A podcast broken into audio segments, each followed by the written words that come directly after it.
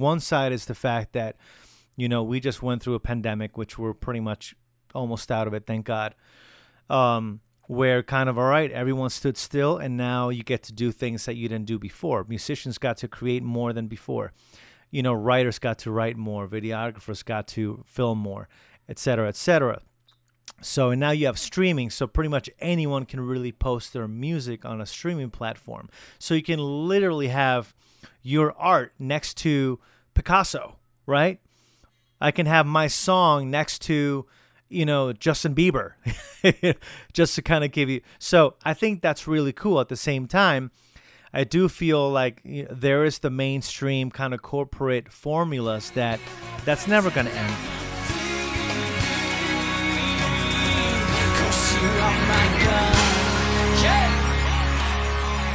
Hey everybody, welcome back to the Shield of Hope channel. Hope Speaks. This is the podcast where we talk a lot about entertainment. We talk with artists, musicians, actors, editors, all above. Uh, real quick promo for everybody that doesn't know, we released the Shield of Hope celebration, our sixth year. That is now up on YouTube. That that will be by the time you watch this. If you're watching live, it'll be the last uploaded video. So thank you guys. We got some big announcements in there. But now we're going to cut it back to our our guest that we have today, which I'm very excited about. One of the coolest dudes that I've met. He also has a band. He has I don't know if he sings or not, but he plays a lot of instruments. And I'm going to kick it over to Jean Sandoval. Jean, how are you doing today? Donnie, you're the man, bro. How you doing, buddy? I'm doing great. Thank you for joining me. Um, for thank I, you for having me, man. So my introductions is based off how what I know of you, and for everybody, everybody that jumps on, I I want you to introduce yourself because only you know yourself. So for the audience that doesn't know you, who are you, Jean? Oh man, how how much time do we have again? Actually, I don't I don't like to talk about myself, but um, Jean Sandoval. Uh, let's see. Uh, you know, uh, I have two beautiful kids: uh, a little boy, three-year-old boy, six-year-old girl. Uh, beautiful wife. Been married for almost ten years.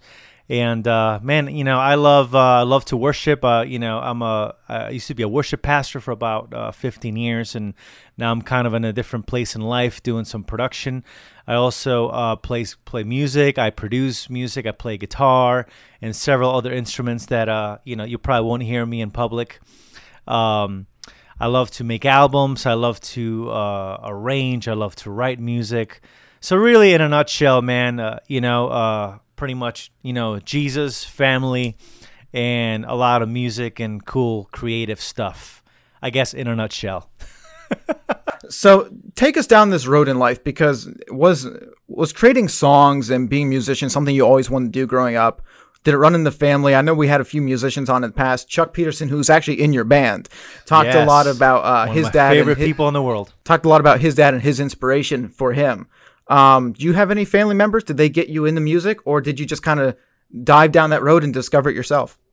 Yeah. So growing up, uh, my dad was a pastor for about thirty years. So.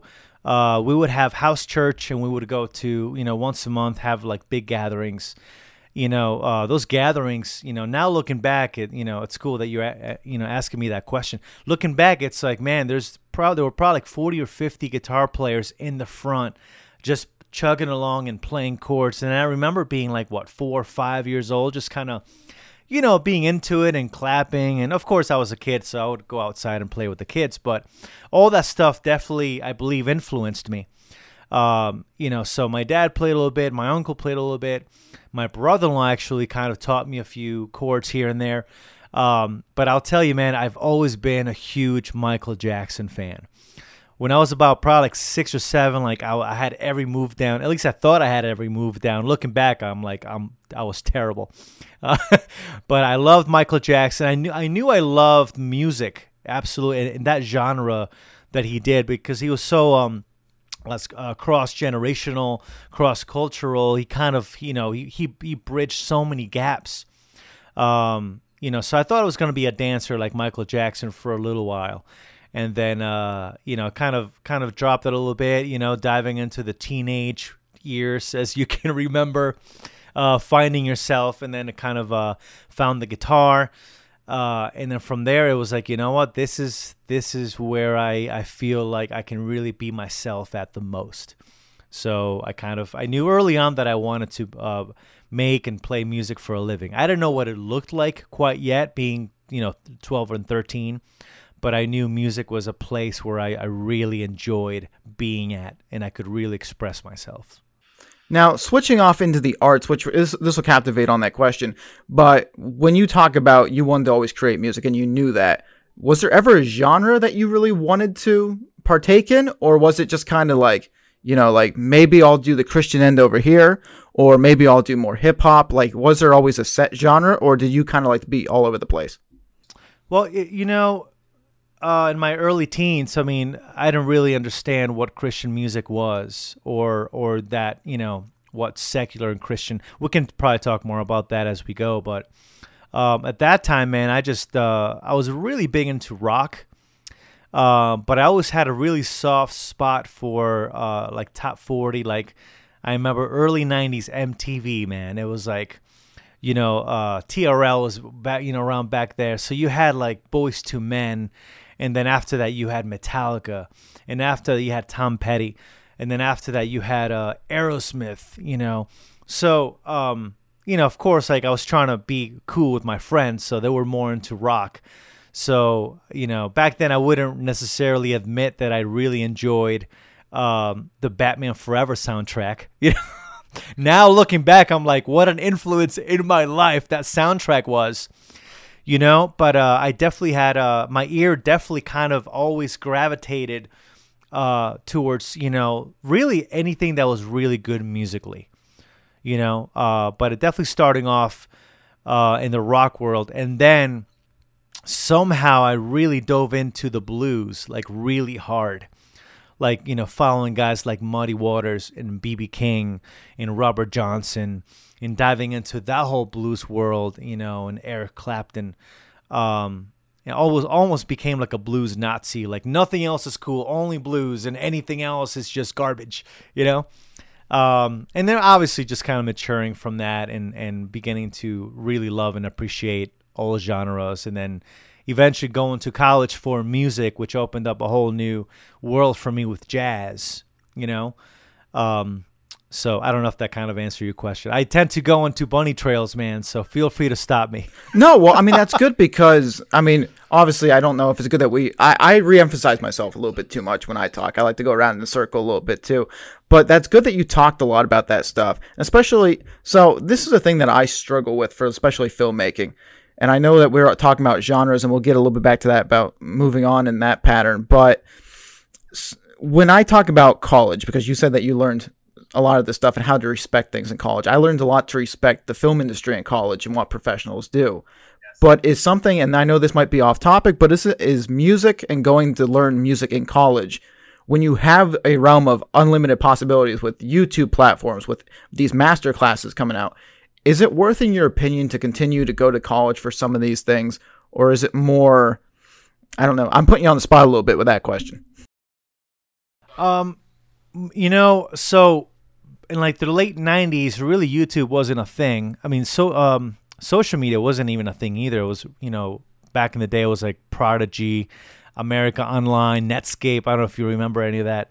Uh, i might be dating myself. I don't know but um, so social media wasn't a thing. Youtube was not a thing. So back then if i was going to learn anything it was like i had to wait. I had my vhs tape ready to record and ready to push whenever something would come up.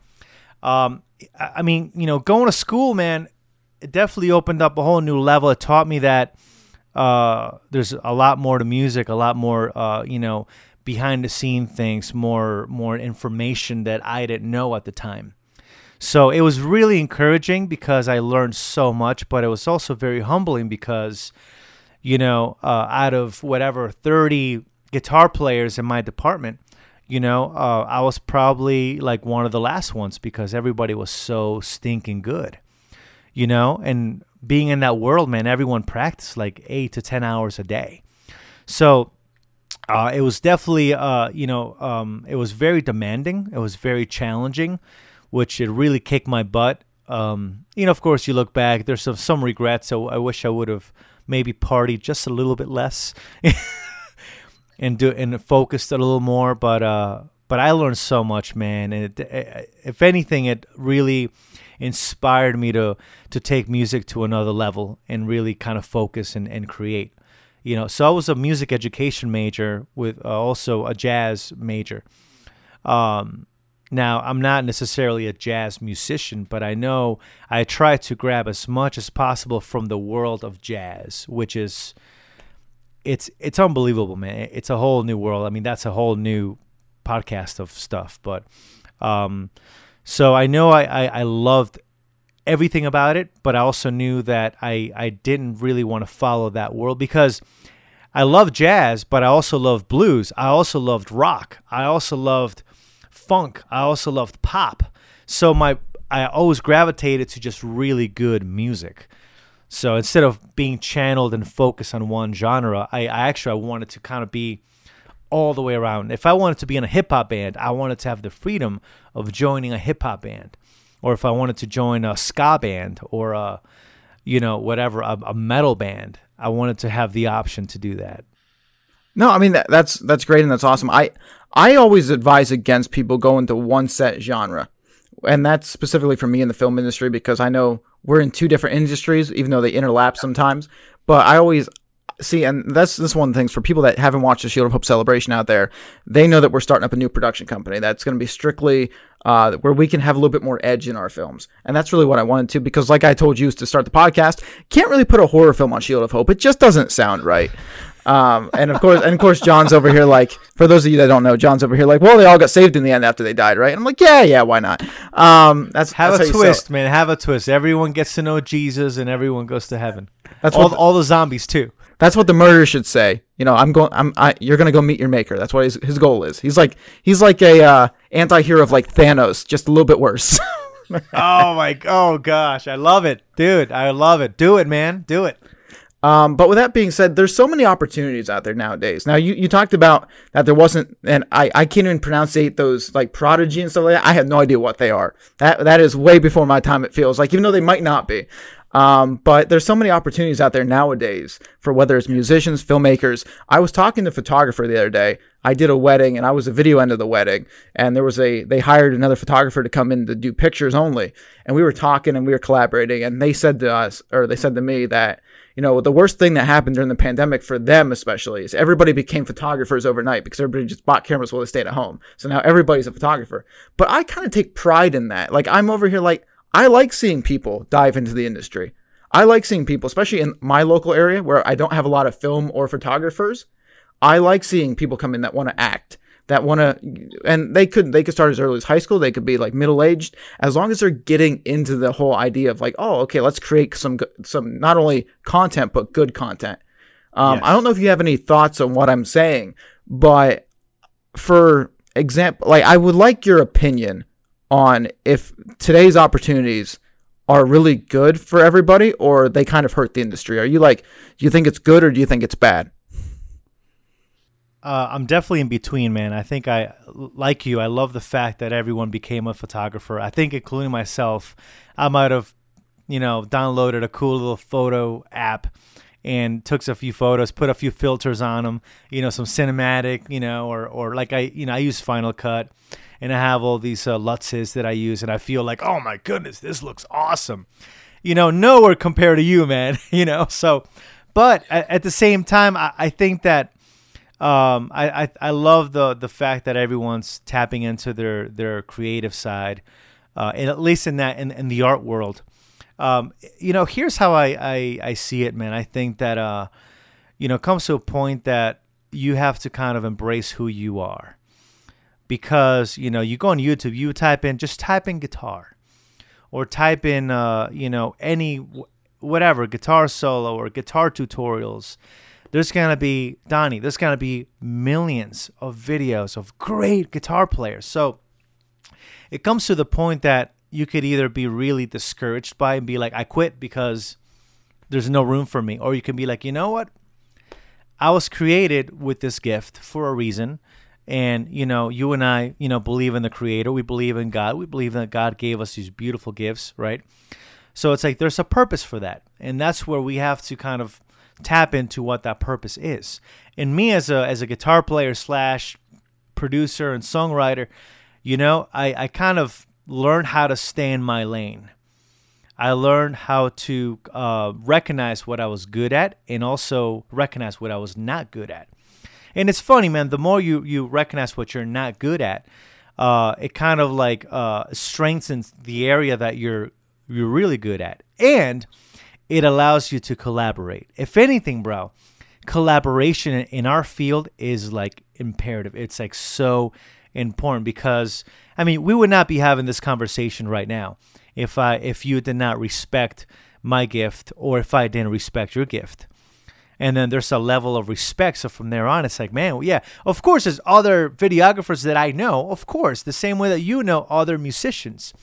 But the fact that there's a level of love and respect and kind of digging what you're doing, I think that that's what makes it beautiful. And for me, I learned to kind of like, you know, instead of me trying to be like this guy or be like like that guy, which I grab from all these influences, I realized that if I grab from John Mayer and then I grab from BB King and then I grab from Metallica, it's never going to sound like John Mayer, BB King, or Metallica because it's going to be funneled through me and come out like me. So I think I've kind of I'm embracing that more. Um, and once you add the whole spiritual side of this, then you're like, well, that's God created me to be different. God created me to be this person. So I'm going to be the best me that I can be. Boy, that sounds really familiar. But, uh, you know, I've been editing a song on repeat as you know what the song is. Um, but that that'll come out here. And I listen, I'm excited for that. We won't really talk too much about that. Maybe say that for the end a little bit, just to put some icing on the cake of what could come, especially with your band too. Like I wanna I wanna get in and talk about your band because what you're you're performing in Connecticut coming up, right? Yes, yes. So I live in Colorado now. I moved here about a year ago from Connecticut. So I'll be doing a few um, a few shows in my home state. That'll that'll be next week. Also, getting back on the social media conversation with YouTube. I mean, you got a killer YouTube right now. I don't know. You're you're putting out some good guitar little lessons there. I like it. Man, okay. So going back, going back to your question, your question from like a few minutes ago. So I was like, all right, let me let me dive into these guitar tutorial videos, and you know, and um, it's really cool. I mean, I, I think that if I can be completely honest, I think I might have gotten a little bit discouraged by the fact that uh, you know, you have this pool of of of you know uh, content from great great guitar players with great video with great stuff. Uh, but it's it's re- very difficult to kind of get get out there on YouTube because it's such a saturated pool of, of content. You know, I'm still putting putting it out, uh, not as much as I should have, and, and as I shared all that with you just a few minutes ago, I'm preaching that to myself. well, no, I personally, I think I now as somebody that doesn't know how to play guitar, as somebody that like went for piano lessons at a young age, but like that was it as far as it came. Now I played violin for a little bit, but the violin teacher made me quit. That's a whole different conversation. Anyways, um, but when it came down, when it comes to your work and putting it up on YouTube, and let, let's not even go with your work. Let me just say, because I was talking to another podcaster the other day, and he's he's been in the podcasting game for about two years now, and I know that he hasn't been happy with his performance. Like it's like, okay, he's putting out all these podcasts weekly, but he's not getting the traction of the audience, and he's been doing it for two years. He asked me, he's like, should you give up? my advice to anybody in that position, and I know I haven't grown as a podcaster that much, we're getting a little bit of growth and some traction, but you have to first love what you do. Because as long as the content you're putting out, now, granted, it, you can have good content, you can have bad content to go back with your points, but if you're not happy with yourself at the end of the day and the content that you're making and that you're enjoying it, and you're like, so podcast here. What we can take away, whether whether there's two people watching this podcast between me and you, Jean, whether there's two thousand people watching this podcast or two million, the fact is, is we can sit here, talk to each other, and take away things from your life, from my life, and just incorporate that into our lives. And that's really all that it matters for me personally, sitting here with you guys, having these life conversations. And that's what you need to take away from it. And that's what I take away from it. Yeah, you know, it's funny you bring that up because the you know one of the reasons that uh, I kind of like just didn't fully uh, dove into that the whole guitar tutorial world is because you know if you follow all the guidelines, okay, you gotta t- you know type in you know what's trending right now for guitar tutorials. So and there was all these videos that it's like, well, what you know, I need to do that so I can get to more subscribers and blah blah blah.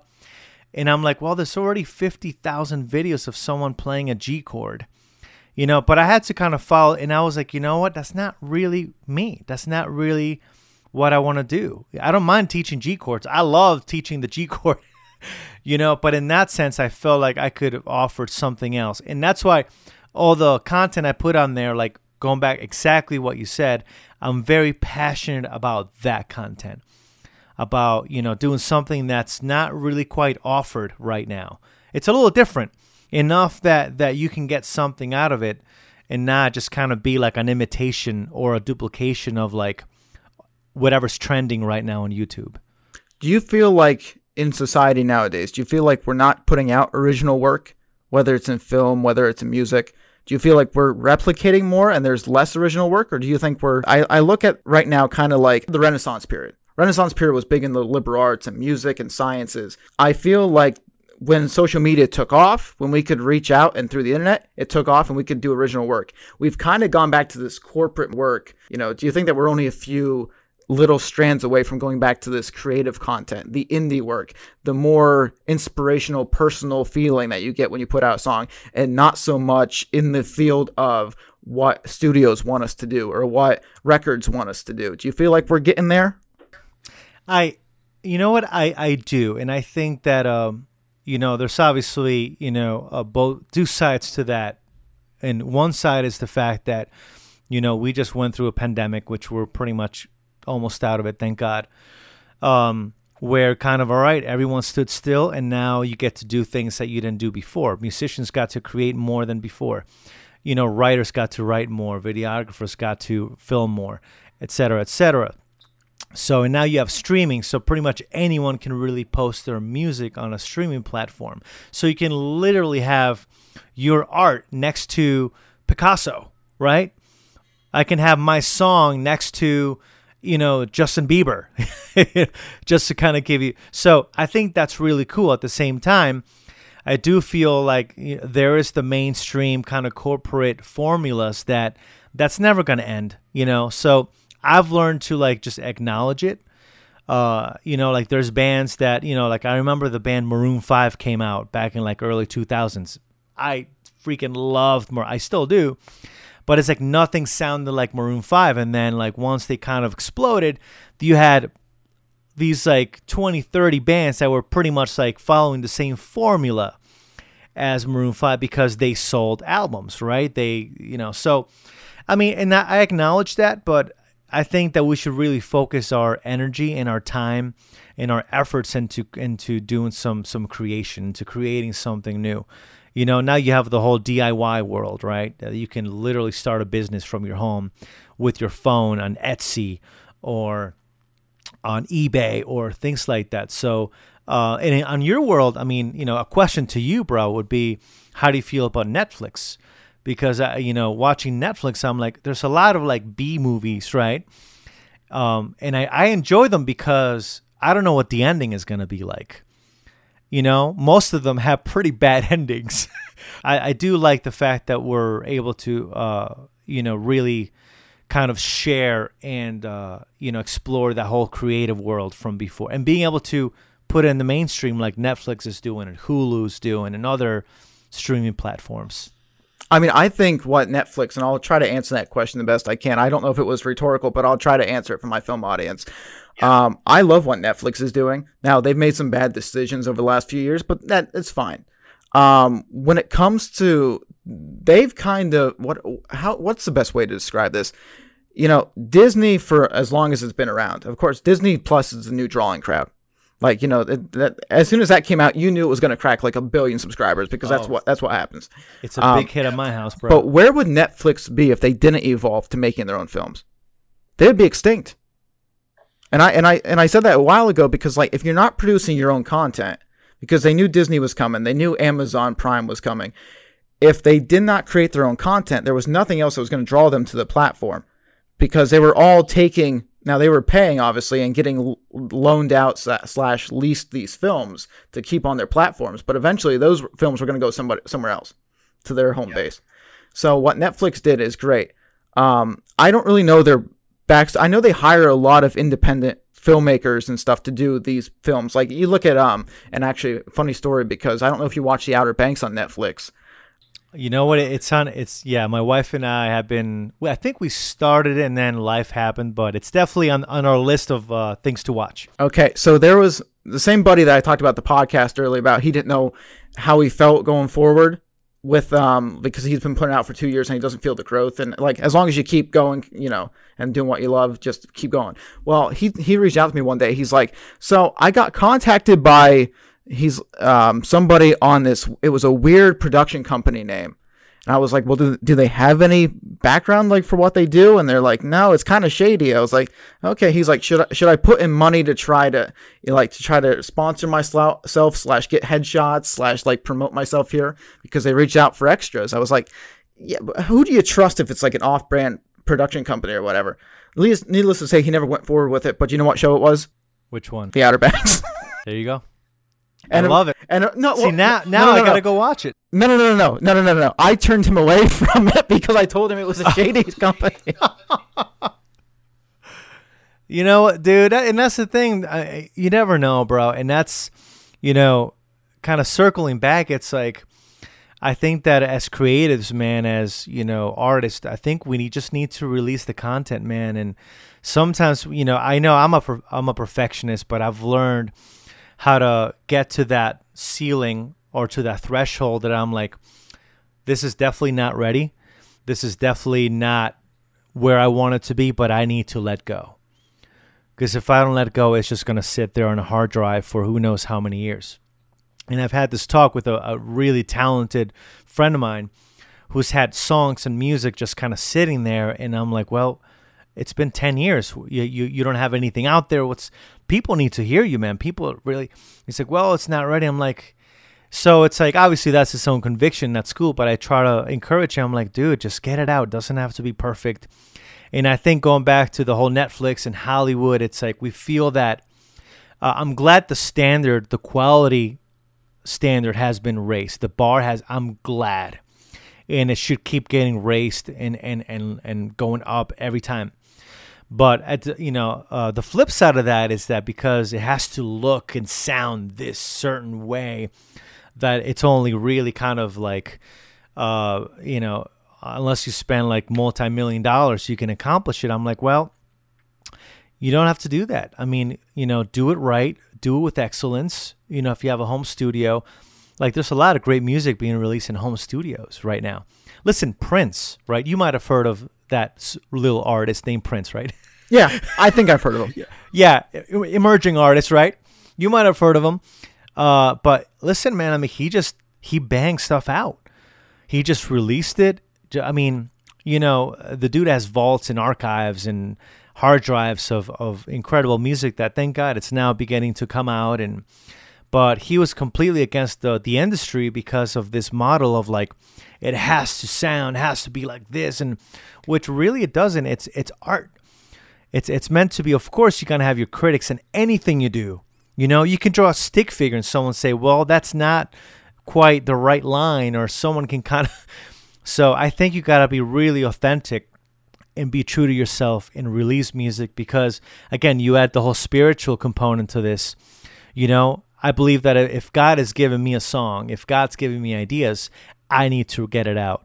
Even if it's for that one person bro. Two people three people you know so forget about the you know millions of downloads and streamings and pla- that's cool but at the end of the day like if it's going to reach like two or three people like you were saying earlier you know if one person's going to like be inspired by this sign me up man I mean, I got to play devil's advocate here because I know that you're happy that they're releasing the content now, especially with Prince. And they did the same thing with Michael Jackson after he passed, correct? They put out some of his older songs slash new to us.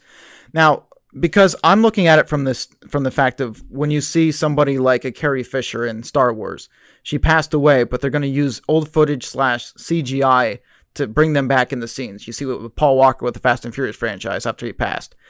Is there something unmoral when somebody has passed away to bring their face back to life, to put them in new situations? Um, with music, is it is it cool to release their songs afterwards, or is there something that like we should respect if it didn't get released because who knows if they would have okayed it? Man, I, I don't I don't know how to answer that, but I think as a fan, I mean, I want to I want to hear as much Prince as possible, you know. And as a again as as a really a, as a big fan, as a just a fan of music, I sometimes enjoy uh, the less quality uh, you know products, the more raw demos or like live outtakes or, or sound checks or rehearsals. That to me, so I, I, I tend to kind of learn learn more from that than anything because it's because that's kind of like in your purest form. You're, you know what I'm saying? So I, I don't know how to answer that whole thing, man. I mean, you know, again, it's legacy also. Like, you know, like if if I if I died anytime soon, you know, I wouldn't mind my stuff being out there for people to hear it, kind of get a glimpse of me of, who I am. I don't know. I, I, mean, I think it is cool, especially for someone like Carrie Fisher, who people loved and, and admired and respected. And I mean, why not? You know, I mean, I, I think it's really, of course, politics get involved, man. Politics and just, you know, management and all this stuff. So, um, but at the end of the day, man, it's like cool. You know, I, I would love to see their work being done that way. How do you feel about it? I think there's something different between using somebody's voice and sound compared to their face. Um, I always use like uh, again. There's for anybody that didn't watch Fast Nine. I don't know if you saw Fast Nine in theaters. Um, I haven't yet. Not yet. Are you going to? I don't want to spoil anything for you. Yeah, yeah. Uh, my wife's been, be, be, you know big into the franchise, so I'm sure we'll catch it. You know, she was a big Paul Walker fan. Well, there there's some rumors of like them casting Paul Walker's brother to potentially bring him back to round out the saga, but play Paul. I heard about that. Okay. I don't know how I feel. Like if it's Paul's brother, like without the CGI and they're just making him kind of like look like it with makeup, trying to play the same character. A lot of Hollywood has recasted characters before. So I'm not worried about the recasting and like the same name but recasted. I kind of draw the line if somebody has passed away, not even started on a film, but like then giving their approval, like through a family member or whatever, to continue on their legacy. Because who knows what they would have did if they would have said yes. There could have been beef. You don't know what they would have wanted to do in that situation. Um, which then comes out to if they can do it with a Fast and Furious franchise, who says somebody like in a different, um, say Star Wars wanted to bring Paul Walker in all of a sudden, and they wanted to have like a Paul Walker Star Wars character. Like, can you just give away somebody's rights and their face off screen, like so they can appear on screen, even though they're passed away? Like, at what point does it end? I guess you know you give somebody an inch, they take a mile type thing. Um, so I don't know. I yeah. but face to me is different than I guess sound because you could in in what was it? It was um they used Alec Guinness's the old Obi Wan voice in the new um, Star Wars stuff, but he had passed away. Who knows how many years ago? I forget when Alec Guinness passed away. But so they reuse voices all the time as like flashbacks and through the force and connecting throughout different genres and movies. So I don't know. I kind of draw the line between the looks visually and like the sound. Gotcha. Yeah, see, I mean that's um that's definitely an area that obviously you're way more passionate about than I am, and you know way more about it. I mean, you know, I, I would see it as legacy again. It's like if if that's gonna you know carry on the, the legacy of Obi Wan Kenobi, right? Who is this massive, you know, character if it's gonna kind of carry on and continue and it kind of continue to inspire. Maybe some people that will watch it be like, "Who's Obi Wan Kenobi?" I've only seen the new Star Wars, so maybe that might inspire them to watch all the Star Wars. I don't know, dude. You know, like um, I'm a big Terminator fan, right? So this is not a coincidence, but I happen to be wearing my my Cyberdyne Systems T-shirt from uh, nice. Terminator. I love I, it. Are you a, are you a Terminator fan? I'm an old Terminator fan, like the T1, T2. Uh, anything okay. anything right, cool. past then? No. All right, so T2 changed my life. T2 is phenomenal. Now, the other ones, yeah, you know, I don't know if we're going to talk about those, but anyway, so like I like the new Terminator uh, because of the fact that they brought back Arnold and CGI and the way they tied things in. I was like, I loved it. I was like, that's real. Obviously, it's Arnold from you know we're trying to do 1984 Arnold. Um, which was I thought it was really cool. I loved how they used it for the context of it all. Um, and it was just for that little scene, just to kind of like give you a heads up of, of what things were going to look like. So I, as a as a big Terminator fan, I really like that. Like I said, I'm not against CGI. I'm just like, say Arnold Schwarzenegger passed away, and like three years down the road, they wanted to say, hey, we're starting to film a new Terminator. Do we have permission to use his image and bring him back that so, way? Are you saying for like so for um uh Fast and the Furious Nine? So is that going to be like the entire movie is going to have his CGI face? Well, not he doesn't appear in Fast Nine. But I'm just Oh, I'm saying, sorry. so like Fast 10 plus whatever they decide to do. Ten. Okay. Yeah. like right. if they brought back Paul Walker's image using CGI, and he hasn't filmed it, but the family still gives them permission to do so.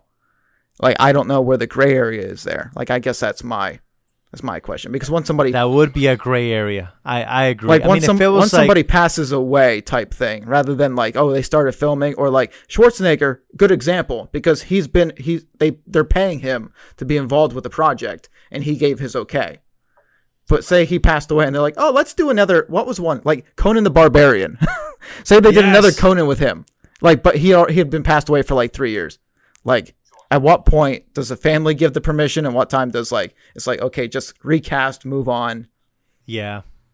I, I, I yeah, I, I see your point. I think I would lean more on the on the. That's probably not the best thing to do. If it's like a cameo, like a quick like flashback or something like that, I think that's a nice touch, and, and it brings might bring really good context to the movie. Oh I like that stuff I think it's great yeah. Yeah, but if it's like like a, an entire like the main character of the movie with like a CGI, yeah, I agree with you, man. I think that I might be a little weirded out about that. Um, but uh, you know, if they're planning to, I don't know, man. I mean, if they're gonna do it, they're gonna do it. What are you gonna do? Well, the family's going to get paid well, that's for sure. Well, I mean, yeah, you know, haters are gonna hate, bro, no matter how you slice it.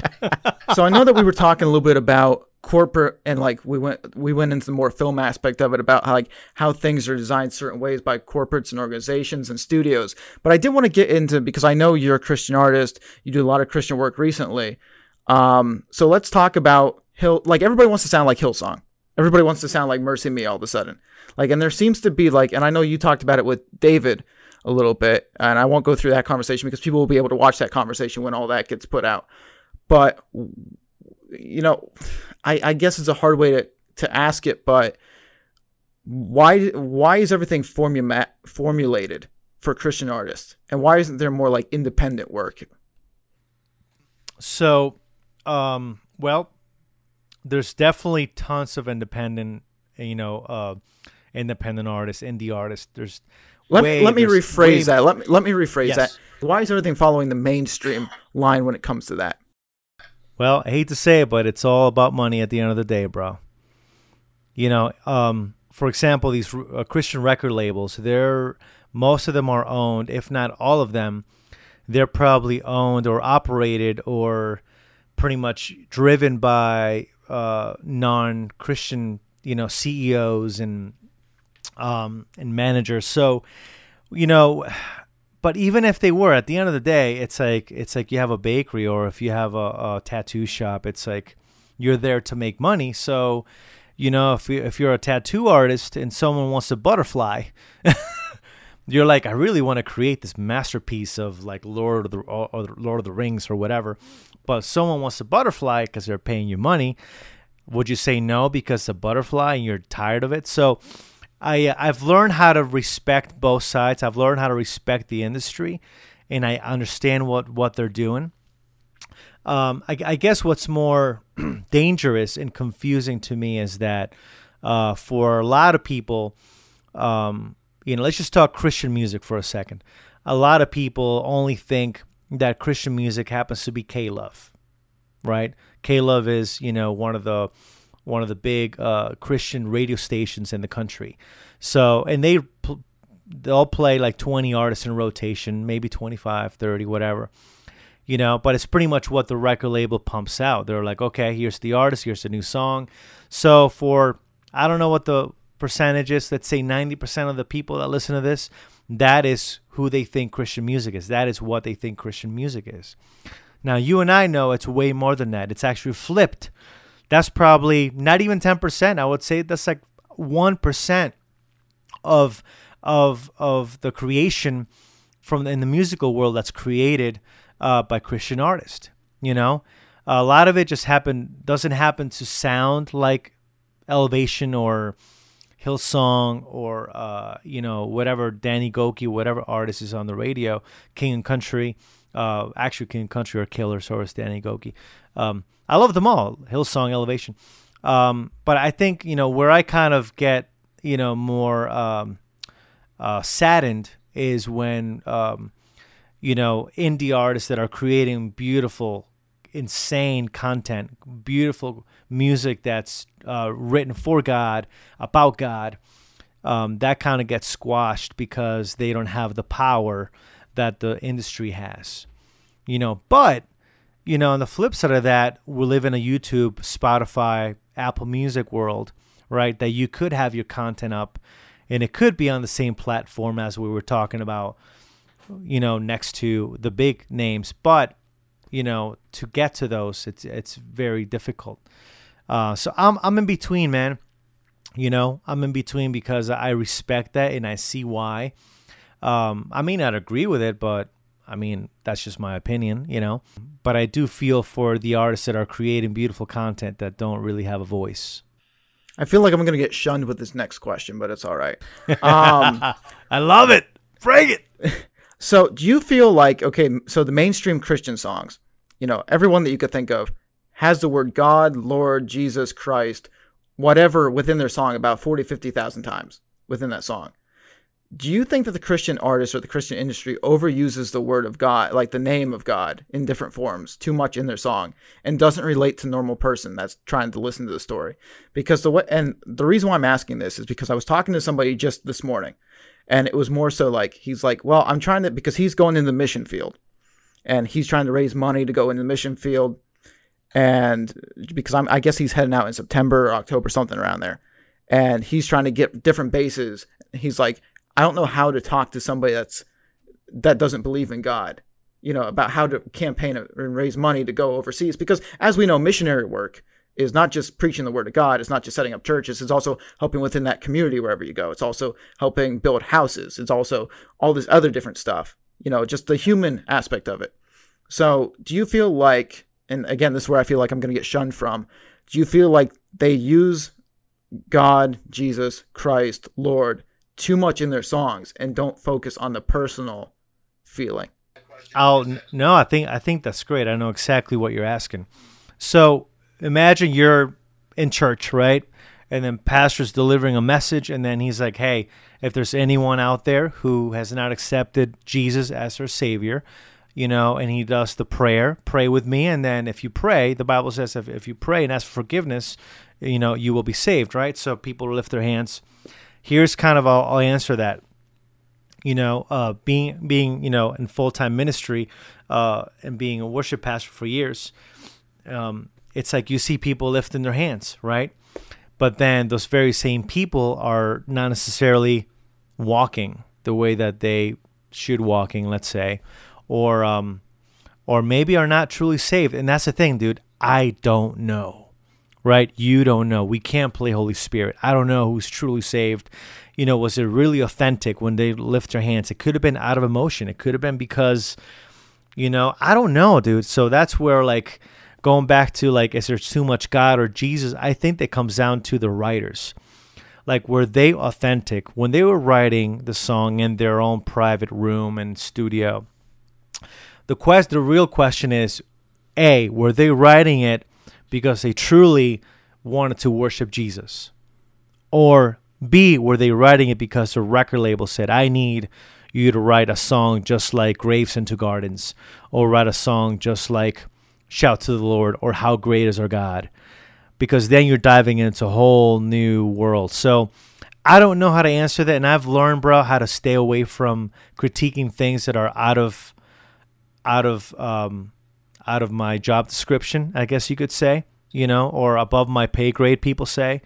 You know, like you go on YouTube, if you type in Joel Osteen on YouTube right now, you're going to get Joel Osteen, but you're also going to get about 50,000 videos saying why Joel Osteen is a false prophet and why he's like Satan and why he's a heretic. And, and I'm like, that's where I draw the line, dude. I'm like, you know, listen, judgment day is going to come one day, bro. We're going to be in heaven. We're going to be in front of Jesus. And he's going to be asking us some questions. He's like, why did you do this? You know, I'm guessing, I, I doubt he's going to be asking, hey, man, you know, uh, on your podcast, why didn't you do that or that? I think it'll be probably more like, hey, Donnie, you know, were you, you know, uh, were you truly activating the fruits of the Spirit? Were you kind? Were you generous? Were you loving? You know, like all these things. Were you respectful? You know, did you love your neighbor as yourself? Those are the kind of questions that I think will be asked if we're artists, right? Hey, you know, he might ask something like, you know, what did you do with the gift I gave you, Donnie? You know, with a hey, chef, you know, chef X, Y, and Z, that knife that I gave you, what you do with it? Did you make a great meal or that you go and kill someone with it? So I think it comes down to that, bro. So to answer your question, like I've learned how to stay in my lane and and you know, I, will still I have my personal opinion about it, you know. Um, but at the end of the day, it's a personal preference because I could really hate that song on K-Love. But here's the thing, bro someone could be listening to that song and be in that place in life that they need to hear those words in those lyrics so that song can bring them to Jesus. Who am I, dude, to criticize a song that's going to bless 20 other people just because I may think it's a formula? I don't know if that makes sense, bro, but no, it does because like there's and again, I've ne- I never hate on people for liking certain movies. You know, like I could reference the new Star Wars stuff in my opinion is god awful. You know, I don't I don't I don't like the way they took the Last Jedi. That's my worst film of all time, hands down. But like, so I'm not, but I'm not gonna hate on somebody for liking stuff that I don't. Now there can there can be a premise of which like we could sit there like I, I always use this reference. I don't know if you ever watched the movie Battleship. Have you ever seen Battleship? I don't think I have. So Hasbro game just made a battle, you know, the, the game Battleship. So Hasbro made a movie just like the, they were going off the GI Joes of the world and stuff like that. So they made a movie and it starred Liam Neeson and uh, there was a few other higher end actors like Rihanna that were in it, but it was it's probably one of the worst. There's no plot to it. It's it's it is a terrible film, but every time it's on, I watch it. yes, you know you know it's one of those films. So I'm like, listen, I can understand how people hate it. It has no plot, and I was like, yeah, it's it's it's a it's a terrible film in that aspect, but I love it. Now, yeah. when it comes to the Last Jedi, this is the counter move. I don't care if you hate the film. I don't care if you love the film but if if you sit there and say, "Hey, it had a good plot," when it did not have a plot at all, and that's why I'm kind of asking because I was like, we can agree that it was, we can agree to disagree that it was a good or bad film. But if it doesn't have the actual like, if it doesn't have a plot or doesn't have the initiative of like somewhere somewhere in the middle there, like the actual arc of storytelling, it's like then I kind of tend to correct him a little bit. I was like, eh, you know, but I can understand where you're coming from. But that's why I'm just wondering if we use or if I'm not even saying if we use, but if the mainstream media just use the word God, Lord, Jesus more in their songs to sell than it was to actually motivate people. That's all I really asked. That was just an off the yeah. off the cuff question. Yeah. No, that that's really good, man. I mean, you know, all that music, all that uh, worship music, it's it's called vertical music because it's it's sung straight to to God, right? So, you know, Jesus, I love you. Jesus, you're my, you know, you are all this stuff. And at school, then you have your horizontal worship, which is, you know, like, hey, here's my testimony. God, you brought me out of this. Lord, you brought me out of that, and now I'm. This is who I used to be. Now I'm a brand new man. So it's kind, and that's kind of like, you know, I kind of, I I go both ways, man. Like I love writing, you know, this horizontal and vertical. I I guess I'll I'll also answer you by saying this. I think that authenticity and you being real about what you're writing is probably way more important than the actual quality of it. Here's why because you know, you go and listen to someone like Bob Dylan, right?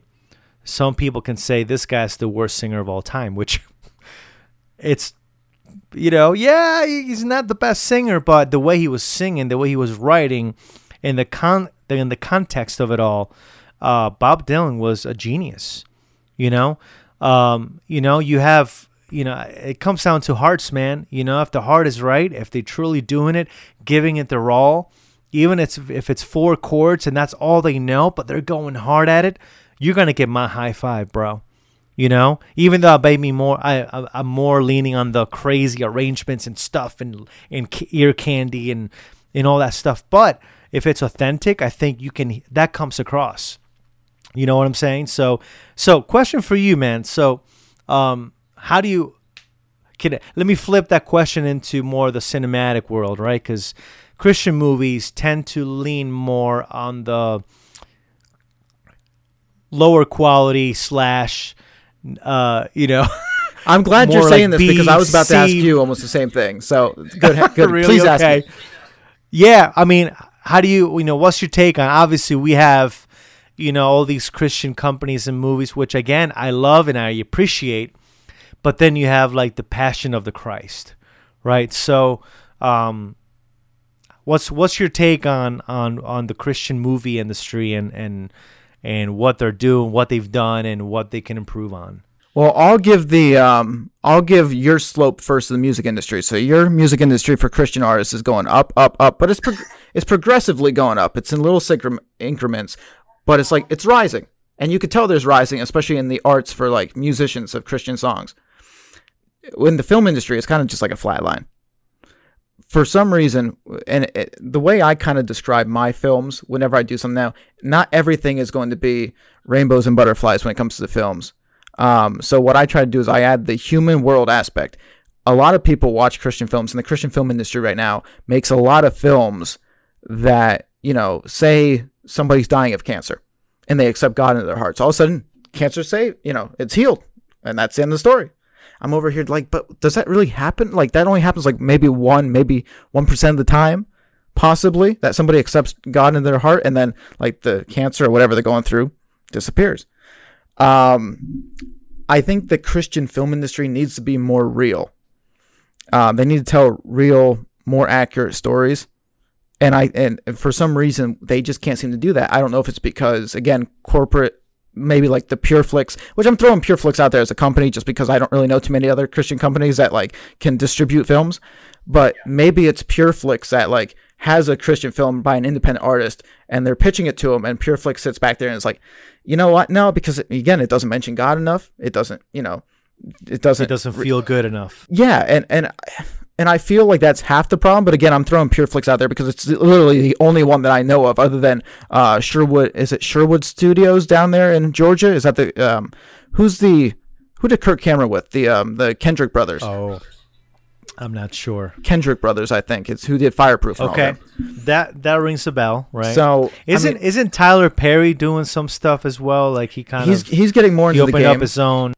but maybe maybe we're overthinking this maybe because again there's been a few abortion films that have came out uh, pro-life films and i know that's more political than anything else or we at least made it more political but you know maybe it's say maybe the theater industry maybe we're maybe we're taking a little bit too low of the spectrum maybe it's the theater industry that's not allowing these films to even be shown you know i don't know maybe we're just not seeing them because they're not even allowing them in theaters or like on streaming services even so I don't. Maybe does that answer the question? Like, it- am am yeah, I? I, think I think that um and and you can probably correct me if I'm wrong, but it seems like um it's definitely harder for for Christian movies to kind of because you mentioned PureFlix and there's a whole list of of movies on there, and I know I had it at one point.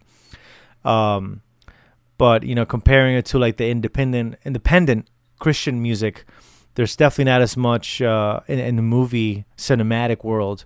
You know, you pretty much just have this layer, pure PureFlix, and then you kind of just have your one or two like Passion of the Christ movies, and then that's it. You know, um, I, I, I, I at least I haven't seen many indie films around. You know, um, there is a film. I, did you ever watch The Heart of Man? I have not. So watch it. I think it was. I think it came out of Bethel. Um, I think their their video uh, department created this movie, and dude, I mean, I'll put it up there next to um, like Passion, bro. It was like it was done so beautifully. You know, it was kind of like you know the flaws of man and but always kind of coming back to God and and really cool imagery. Anyway, so I thought it was a really cool kind of uh you know, almost like a documentary. Um, but yeah, I'm with you, man. I think that we need, we definitely need more Christian content that's real, that's authentic. Um, and you know, dude, like, you know, I'm a songwriter, right? So as a songwriter, we always model, especially Christian songwriters will model the Psalms, right? David.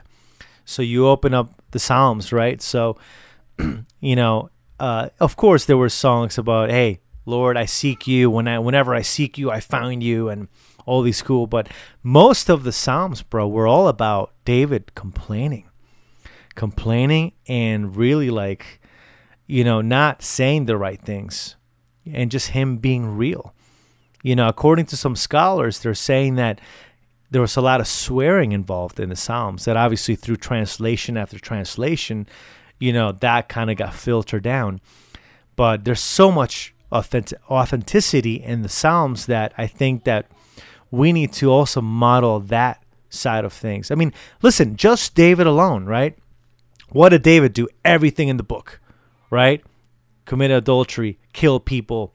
The dude just he did every pretty much committed every sin in the book. Here's what happens. What happens is that, you know, the Bible says that David the only man in the Bible that, that the Bible says that he was a man after God's own heart. And I'm like, but but God, how do you say that when David did this and did that, did that, did that? So, but it was the fact that David always repented. David always came back to God. Always came back to God. Yeah, you know, he he did this, sin number 1, sin number 2005, but he came back to God always. So, if anything, man, we need to model that. We need to model the fact that he was real. And think about the fact that it was actually documented. Everything in the Bible was intentional. You know that. There's there's no like there's no like extras or like, you know, fluff in the Bible at all. I mean, it was very intentional. I think God really wanted us to to read read that and have that imagery of like of of man being full of flaws you know, for us to be like, man, you know, uh, we could, you know, you could be full of flaws, but as long as we repent and come back to Jesus every time. And everybody too thinks the Bible like is like, oh, God is always God is always good and he's always supplied for us which he has but like good good in terms of maybe I even mispronounced it myself there but like they they think of the bible as like this rainbow and butterfly think of God being all like being all forgiving too, but there's also moments in the Bible that again you talk about realism. You talk about Sodom and Gomorrah, what God did with Sodom and Gomorrah. Like God's wrath is throughout the Bible too. If you don't listen to His commands, He'll hit you back five times harder than you can punch Him. You know, and a lot of people, a lot of people don't see that aspect either.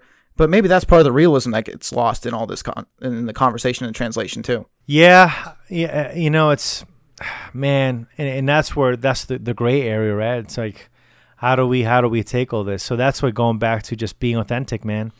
You know, just being real and writing.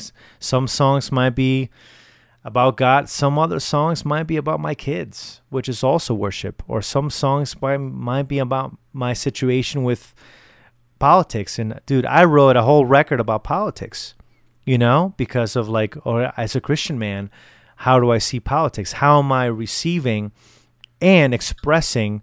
You know what's happening right now in the world in politics and everything that's going on and i wrote an album about it. And and the other thing too like because i was thinking here when you when we both talk about how we don't see a lot of christian work especially like in the movie industry but then again i think about myself in essence where i my main goal is not to, not to talk about god in my films but it's simply to you you know the phrase one plants a seed one waters a seed one watches it grow. So what i try to do is i want to plant the seed in somebody's mind. So by watching my films, so you're not going to see language, you're not going to see nudity, you're not going to see sex in any of my productions. I, I want to stray away from that. Now you can still have the murders that go on, the shooting, the action in life, because those are realistic things. Not saying that swearing and all this other stuff isn't, but I'm trying to keep it family friendly and at least oriented to a better standard. But I think we're both in agreement. Whether like I think some Christian artists get thrown under the rug because they're just making moralistic content, but we don't view it as Christian work even. Mm. because mm. I'm thinking about myself too. Like, does that kind of make sense? Yeah, yeah. And you know, again, it's like, you know, there's so many Christians in Hollywood right now, or in the secular uh, side of of the music industry that are man, they're they're preaching the gospel through not necessarily through their words, of course, with their words as well, but through their actions. And at the end of the day, man, he is kind of like if if whoever's watching and listening, whatever your takeaway is going to be, it's like the Bible is, is very clear about you will be known by your fruits, right? So you can wear the Christian T-shirt, right? You can wear the hat, say Jesus, I love you, or have your bracelet or whatever. You can go to church every Sunday, but if your fruits, if your actions are not modeling that, it doesn't matter what you do.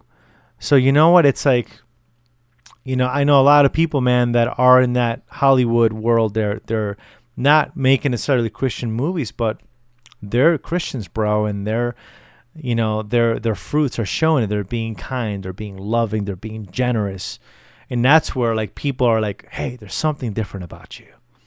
You know, that's where people people will notice that. They will notice if you're if you're faking it or if you're like, you know what, are you a Christian or or things like that. You know. So I, I was thinking about this question for you, dude. Have you watched The Chosen? That is the what what platform is it on? I I've watched an episode I, I think or two. it's but on. I think it's on YouTube, but it's mainly an app, so it's like a self-funded company, and they're they're pretty much, um, you know, uh, filming the Gospels in a really cool way, dude. Um, this guy Dallas Jenkins, um, he's been, uh, you know, uh, producing. It's it's it's really cool because it's it's pretty much the life of Jesus, but in all the you know, kind of narrating all the areas that the Bible doesn't talk about. All the behind the scenes almost like if there was if there was b-roll that that we had now from the from the bible right? Or like you know things that were not in the bible what would they look like? And it's really cool. Obviously it's an artistic expression you know artistic uh, you know take on on the bible. But it's cool because you know you only have a paragraph about this or that or or when Jesus turned into wine but what happened before that what happened in between that and what happened after that. So that's what the show kind of like brings, and it's super cool, dude. okay. You Like, would, dude. I think you would love it. I've heard of it, and I think I've even seen a few scenes from it, but I really don't think I've watched it all. So I gotta. I mean, I definitely haven't watched it all. I'm gonna throw that out there, but like, there's. I definitely have seen some scenes from it, but since you recommended it, I will check it out. Dude, I, I think honestly you are probably gonna geek out watching it. You're gonna nerd out and you're gonna be like, This is the awesomest thing. And it's done really well, bro. You know what I But also- it's grassroots. You know what? I also have a hard time as an art as a uh, filmmaker. I have a hard time because everybody's like, and I get, I get picked on for a lot for this, which I've never seen the Godfather movies. Okay, classics. Think of the classics. If you think of, I've never even seen Schindler's List. Okay, which a lot of people are like, how have you not seen these films? Do you feel as a musician and as an artist, do you feel like you kind of, what do I want to say? Do you feel like you have a hard time getting into certain genres or getting into certain like? Do you have to be like, what do I want to say? there's certain songs and certain movies that resonate with me at different points in time. Like it makes me there could be a film that I love, but I have to wait like till I'm in the mood to watch it type of thing. And like I don't get that for every film. And I just can't force myself to sit down, watch a movie and like just experience it. I need to be like into it. Like if I see a trailer and the trailer turns me off, I'm like I'm probably not going to watch it. You know, I don't know if this I I might be speaking in a circle, but do you feel the same way about any of the arts or no? Um, I I I do in um. I, how do I respond to it? I think that I uh, I try to listen to it with uh, you know, so because I play guitar, that's that's my guitar player in me, right? Because I arrange, then that's the the musical arranger in me. I produce, that's the producer in me. You know, I'm not a singer necessarily. By the way, I'm not a singer. Uh, I sing background vocals. I mean, hey, when I when I singer. heard, when I heard you speaking to the microphone or do that thing like the wow thing at the concert, Oh, the the, the, the talk good. box. I can fake the I can fake singing through the talk box very well, but that's it. So, um, How was my impersonation? So when I hear right a there, song, by the way, how was that? Was that actually a good impersonation? Wow. that that was good, man. That Okay. I mean, you know, I gotta you're, work on you're it. a little pi- you're a little pitchy. Just kidding. Just give me the Simon Cowell. You're you're awful. You're terrible. Yeah, no, I, I, I would. I think I'm more of a Randy, like yo, dog. That that's gonna be a no for me, dog. Oh, you're you're not an old Paula. You know. no, I'll, I'll stay with Randy. I think I'm more of a Randy guy. Well, you did like So- Michael Jackson, so you know what? Randy's his brother. There you go. Perfect. Good fit. Well, that well, that's a different Randy Jackson. Oh, is it actually? I did not know that. I thought yeah, that's a different Randy. he wasn't part of the yeah. Jackson Five. Yeah, no, that's um, you know, you're thinking of uh the actual Randy Jackson from Jackson Five.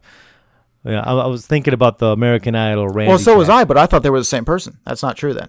No, different guy. Yeah, but he did. He played, dude. He phenomenal. Talk about musicians, bro. He's top notch, dude. He played bass for Journey in the '80s. He was like Journey's bass player for a long time, and like I think Phil Collins and a bunch of other people. But so, um, to your question, um, I I listen. That's how I listen to music. So, you know, my wife's really like tapped into the the the pop, like what just came out on the radio, and that helps me a lot because I'm like, oh, I'm listening to Imagine Dragons or or this new artist, and I'm like, it may be pop, but I I can really appreciate kind of where it came from. I think this is how I, I listen. I listen in a way that I'm a student. So, especially with having YouTube nowadays, you can type in the song and have a whole story behind, or the artist talk about the song. So, and this is kind of where I geek out. This is my where I dive into bunny trails, and I can be on YouTube for hours.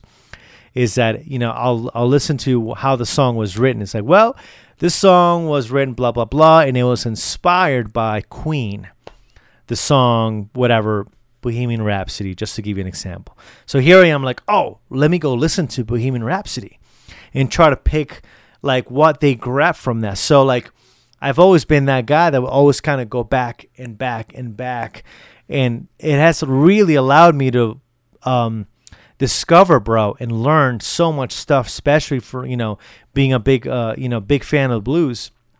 Go back to the 1930s with Robert Johnson or like Charlie Patton or or in the 50s with like Muddy Waters in the 60s and you know even the Beatles right? Listen to the Beatles and they had their influence of stuff. You know there's a great documentary on Hulu uh, with Paul McCartney and uh, you know Rick Rubin. I don't know if you've seen it you know but it talks about how the Beatles were really influenced by uh, the Beach Boys right Pet Sounds which influenced uh, uh, Sergeant Pepper's album, right? You listen to it, and there's not a lot of like similarities, but the production was what made it very similar, in all the layers and layers of music and that that the Beatles were not doing before. Anyways, I say all that to say that um, you know I love kind of going learning about why the song is like this. You know, oh, it's like this because it grabbed you know a little bit from there and a little bit from that and i i appreciate that so that's kind of how i listen to music whether it's brand new pop that just came out on the radio or it's country or you know stuff from whatever the 70s and you know there's an influence to everything And then there's Don McLean's American Pie, and nobody really knows what the heck's going on in that sound. you know after verse number 75 you know After about But, the uh, you tenth know- minute that goes by, it's just like, okay, uh, when are we gonna wrap this up? Remember, um, Billy Joel used to sing a song. I think it was called "The Entertainer." If you got to make a hit, then you got, or if you're gonna make a hit, you got to make a bit. So you cut down to 305 or whatever. Is there like a, is there like a time, oh gosh is there a time Yes. strain on you guys as artists? Like, how, when do you know that your song's too long? Uh, well, I mean, so the the, the the protocol or the guideline is between three and a half minutes and like four fifteen. Four and a half minutes is like pushing it, but depends on what you know. But usually between like you know three and a half minutes to like four minutes, four fifteen is usually pop radio.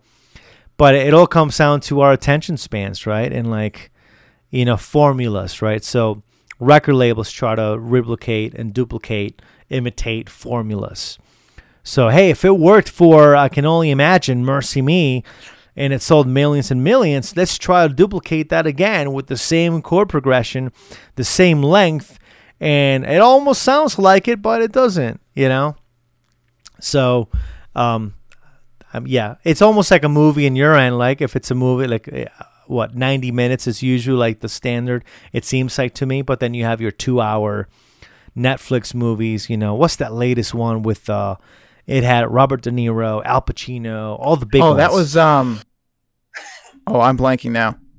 Talk about CGI. Yeah, well, it was a that was a mafia movie, correct? I'm trying to remember what it was. Yes. but Um, wasn't that like four hours, like three hours or four hours or something like that? I know they make it made a joke at the Oscars that they cut half the movie out, even so it was like eight hours. Now, but, um, I, I I'm blanking on the name, which is sad because I did watch it. Yeah, I, I- mean, we're you know, obviously you know what I'm talking about, but but yeah, man, I mean, it's kind of one of those things, you know. But you know, I, I get it. We have attention spans. What what's our attention span now? Like five seconds. You know, we're we're like an hour into our podcast here, and we probably tuned out ninety percent of the people. Well, that's good though because then they didn't uh, they didn't hear my slip up on Randy Jackson because I am still blown away. I thought that my whole life I thought it was the same Randy Jackson. oh, really? No, the different Randy Jackson. Yeah, yeah. And then you have Alan Jackson, who's a completely different I know who that is. different Jackson. Different Jackson. Different Jackson. Yeah. For independent artists out there, what is your advice to anybody that's growing up or that's trying to make their way into the music field? Do you have any parting advice for independent artists? Absolutely, man. I have probably have a, a whole list, top ten of them. Um, number one, man, I would say always have a model. Um, always be a student. Don't think don't think just because you're getting pretty good at your craft or your art, you know, you you got it all down because, you know, God will always find a way to humble you down. Um, or go on YouTube and type in whatever you're into and then there's going to be thousands of people doing it way better than you. So, I think having a model, having uh, accountability in what you're doing, I think it's really important. Have someone that can guide you and be like, hey, um, you know, you should try to do more of this, and you know, have that one person that you can trust, whether it's uh, a personal, a personable thing that someone that you can literally have coffee with, or it might be someone that you that you admire that's that's a celebrity. I know for me, I had several of those. They were mainly celebrities that I looked up to, and uh, thank God for YouTube. I would watch their interviews, and and I would be like, you know what? I love how they responded to that. I want to be like that, and I try to model myself after that. Um, you know, create content. I think f- try to find who you are, and embrace who you are, because you are going to be different no matter how you slice it. I think be authentic to that, and allow God to to use that and and see it as an advantage uh, not a, as a uh, disadvantage. Um, stop comparing yourself. It's so easy to compare ourselves to the you know the next person because if we do that, we're never going to end, and we're going to end up quitting and being discouraged. So it's like, you know, grab that and and you know model it. You know, let that inspire you. Release content, and at the end of the day, man, try to be as authentic. And we've been talking. I think the takeaway of this whole conversation has been you know be real be authentic be genuine with who you are because you are different from everyone else and then what do you have to offer that's different trying to find that might take you a minute and that's okay i mean i think it's you know for me it's um i feel like i kind of have a groove. I don't i don't think i'm quite there yet. I, I hope i'm not. I'm i'm 39 i hope i you know when i'm 80 i'm still fine i'm still looking for it you know? Um but keep keep growing and evolving. You know keep learning. Always be a student. Learn from people you know? Even donnie even our conversation now it's like man this is good. I got your perspective on all these things. It made me understand you more. Um, and i think you know collaborate collaborate with people. Don't be a one you know a one one dude. It's not a, a one man sport. While we do in the creative world you have to be able to collaborate um, and respect you know just because it's different from you it's because it's it's uh you may not like it necessarily but it's it doesn't mean that it's bad. You know it's just different. And i've i think i've learned how to appreciate that without immediately critiquing it. Because our first instinct is to what donnie? Critique it be like no and i'm like you know what people love it there's millions of other people that may love that so obviously you don't have all the answers so I, staying humble dude I think uh, kind of all of the above, everything I just kind of talked about. And, you know, if you are a follower of Jesus, if you believe in God and, you know, man, keep seeking God in everything you're doing, especially in your, in your craft. Um, know that God has given you that platform. I think, you know, we all have a platform, whether it's working at McDonald's frying fries, or uh, CEO of a, of a company, or you know, filmmaker like yourself, or a musician like myself. We all have a platform. So some are bigger, th- bigger than others, but I think we have to learn how to use our platform the right way. You know, the Bible says, "Hey, you know, you will be, you know, you will be known um, as children of God of, of how much peace you bring." Right? Um, that's my paraphrase. You know, uh, peacemakers will be will be known. Right? So, um, are you a peacemaker? Are you dividing? Especially in the world that we live in right now, it's easy to divide. Right? So, are you bringing peace, or are you bringing division in what you're doing? That's me is is really important, man. Jean Sandoval, everybody. Jean, where can people find you at?